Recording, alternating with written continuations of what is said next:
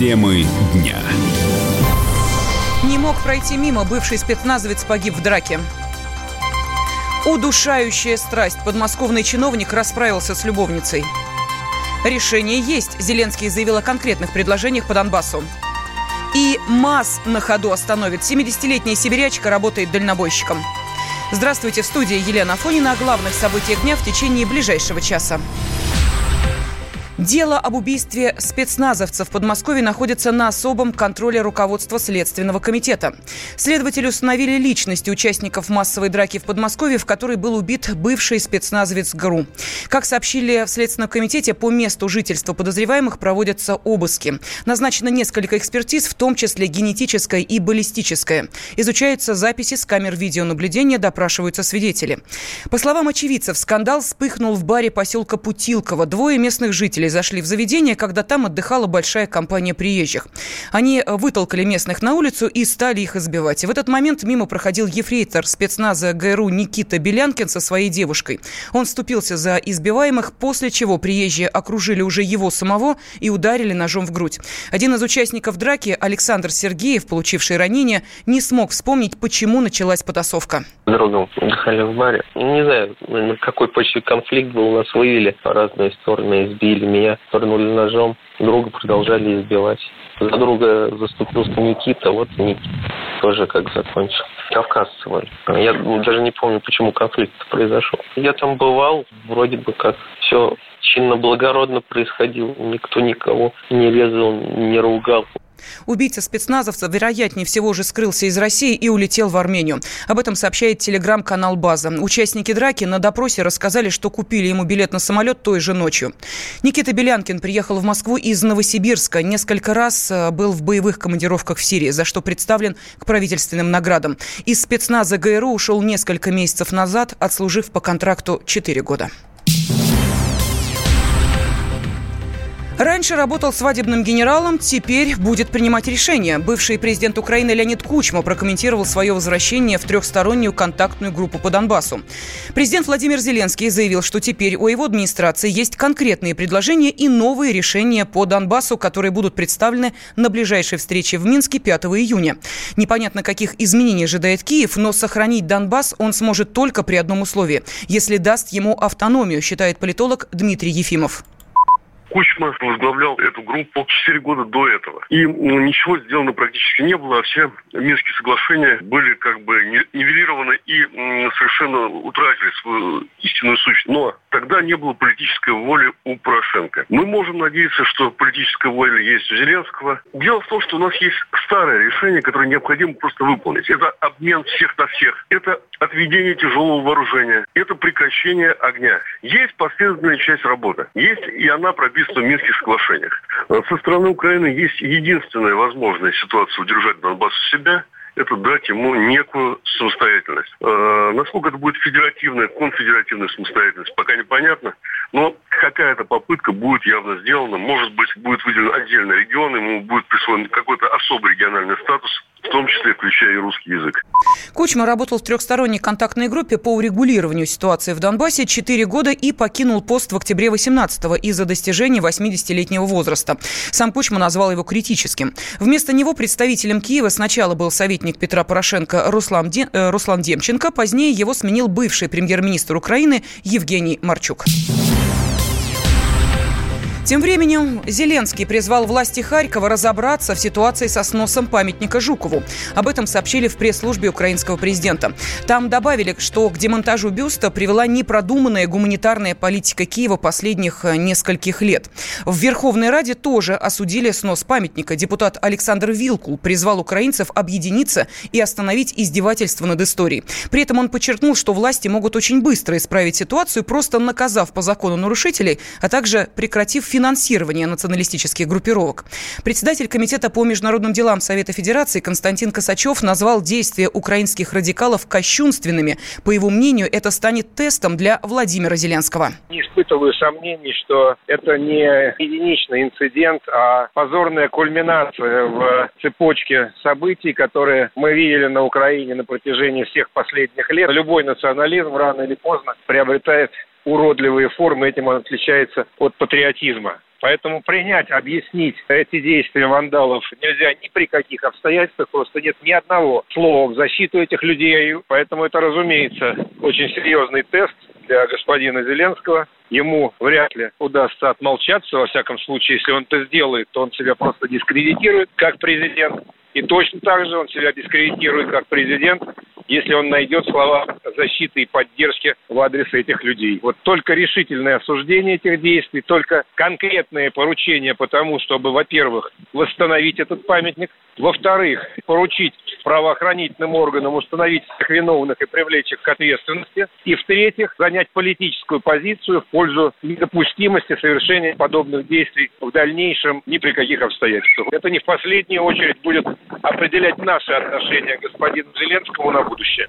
На снос памятника отреагировали в Министерстве иностранных дел России. По мнению официального представителя МИДа Марии Захаровой, демонтаж памятника – серьезный вызов для новой власти, которой придется расставить знаки препинания в предложении осудить нельзя промолчать.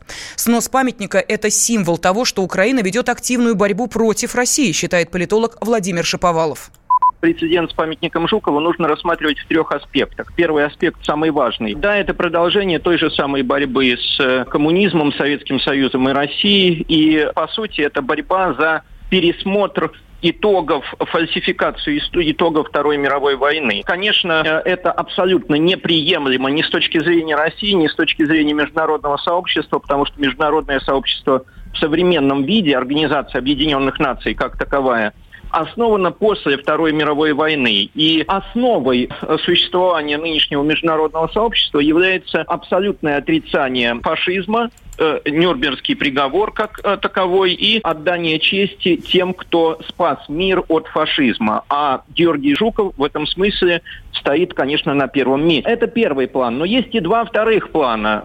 Второй план. Почему, собственно, так резко высказался мэр Харькова? Не потому, что он вдруг возлюбил Советский Союз, Россию или Жукова. Нет, потому что это демонстративный шаг по сносу памятников Жукова был приурочен к съезду а, партии мэра Харькова и мэра Одессы, э, который прошел в это время в Харькове. Фактически он вписан в такой внутриукраинский предвыборный контекст. Те люди, которые действовали здесь в рамках декоммунизации, они одновременно наносили удар по позициям мэра Харькова, который имеет достаточно серьезные позиции в русскоязычной части Украины. 2 июня в Харькове прошла акция, во время которой представители праворадикальных объединений свалили на землю бюст Жукову и водрузили на его месте украинский флаг. Число пострадавших при взрыве в Дзержинске увеличилось до 116. В больницах остаются 18 человек, один в тяжелом состоянии. Им начали выплачивать компенсации по 150 тысяч рублей на человека. По данным МЧС, взрывы полностью разрушили 5 зданий на территории завода «Кристалл». Еще 50, в том числе в городе, повреждены и требуют ремонта. Ольга Куренкова подробнее. Больше всего из-за взрывов пострадали окна зданий. Стекла вылетели в радиусе нескольких километров от предприятия. В результате ЧП оказались повреждены в общей сложности 914 окон в 309 жилых домах, 228 окон в 55 детских садах и 131 окно в 32 школах. Восстановительные работы начались буквально сразу же после взрывов, 1 июня. Особенно пристальное внимание уделялось школам, поскольку в четырех из них сегодня проходит единый государственный экзамен. ЕГЭ проходит в штатном режиме. Жилые дома и детские сады также активно восстанавливают. При этом, помимо самих ремонтных бригад, в работах задействованы десятки волонтеров. Официального призыва не было. То есть э, эти волонтеры – это просто люди, которые действительно решили помочь. Многие просто так, по собственному желанию, приходили и помогали, скажем, пенсионерам отремонтировать окна. Уже известно, что жители поврежденных домов могут рассчитывать на оказание помощи в восстановлении пострадавшего имущества. Для этого достаточно обратиться в управляющую компанию, чтобы зафиксировать факт ущерба. Кроме того, материальную помощь получат жители Дзержинска, получившие ранения. Им будет выплачено по 150 тысяч рублей. Напомним, сейчас число пострадавших возросло до 116, и это число, возможно, еще будет увеличиваться, поскольку пока еще не все движинцы, получившие ранения, успели обратиться за медицинской помощью. Продолжается расследование уголовного дела, которое было возбуждено по признакам нарушения требований промышленной безопасности производственных объектов. В настоящее время следователи продолжают работать на месте происшествия, детально осматривая его. Кроме того, допрашиваются свидетели и потерпевшие, назначаются криминалистические и судебно-медицинские экспертизы, изымается необходимая документация. Расследование уголовного дела находится на особом контроле у руководителей регионального следственного управления. Ольга Куренкова, Комсомольская правда, Нижний Новгород. В субботу 1 июня в цеху по производству тротила на Госнии Кристалл в Нижегородской области прогремели три взрыва, после этого начался пожар. И это не первый инцидент на предприятии за последнее время. Два месяца назад, 4 апреля, взрыв уничтожил цех по производству тротила. Тогда обошлось без пострадавших. Госнии Кристалл входит в оборонно-промышленный комплекс, занимается научно-техническим и технологическим обеспечением работ по созданию взрывчатых составов, безопасных технологий их производства, испытанием, транспортировки и утилизации.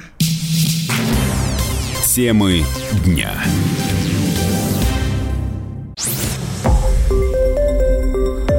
Радио «Комсомольская правда». Более сотни городов вещания и многомиллионная аудитория.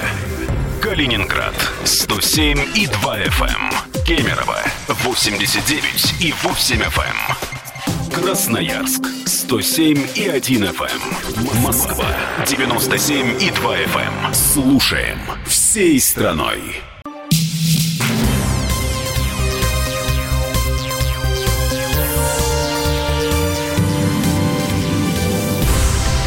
Студии Елена Фонина мы продолжаем. Громкое преступление в Раменском районе Подмосковья обрастает новыми подробностями. Подозреваемый в убийстве своей любовницы глава района Андрей Кулаков отрицает вину, но возникает вопрос, зачем он тогда соглашался пройти проверку на полиграфе. Не менее загадочным выглядит всеобщее молчание. О том, что произошло убийство, не говорили почти месяц. Юрий Кораблев искал ответы. В Раменском убийство Евгении Исаенковой обсуждают уже месяц. Заместителя председателя общественной палаты района нашли мертвой в своей машине еще 4 мая. И хотя при первом осмотре признаков убийства обнаружено не было, медицинская экспертиза тут же установила – удушье. Предположительно, для этого использовали женские колготки. И только позже подозрение пало на главу Раменского района Андрея Кулакова, говорит помощник руководителя Следственного комитета по Московской области Евгения Кирюшина. В ночь на 2 мая 2000 2019 года подозреваемый, находясь в Раменском районе, в салоне автомобиля совершил убийство своей 39-летней знакомой, которая испытывала личные неприязненные отношения, после чего с места происшествия скрылся. Биоматериал Кулакова нашли в «Мерседесе» убитой. Известно, что между ними в ту ночь была интимная связь. Хотя официальных сообщений о том, что зампред района общественной палаты района найдено мертвой, не было. Но об этом знал весь город. Мнение знакомых и друзей разделилось. Одни убеждены, что это сделал высокопоставленный любовник. Другие считают, что главу города просто подставили.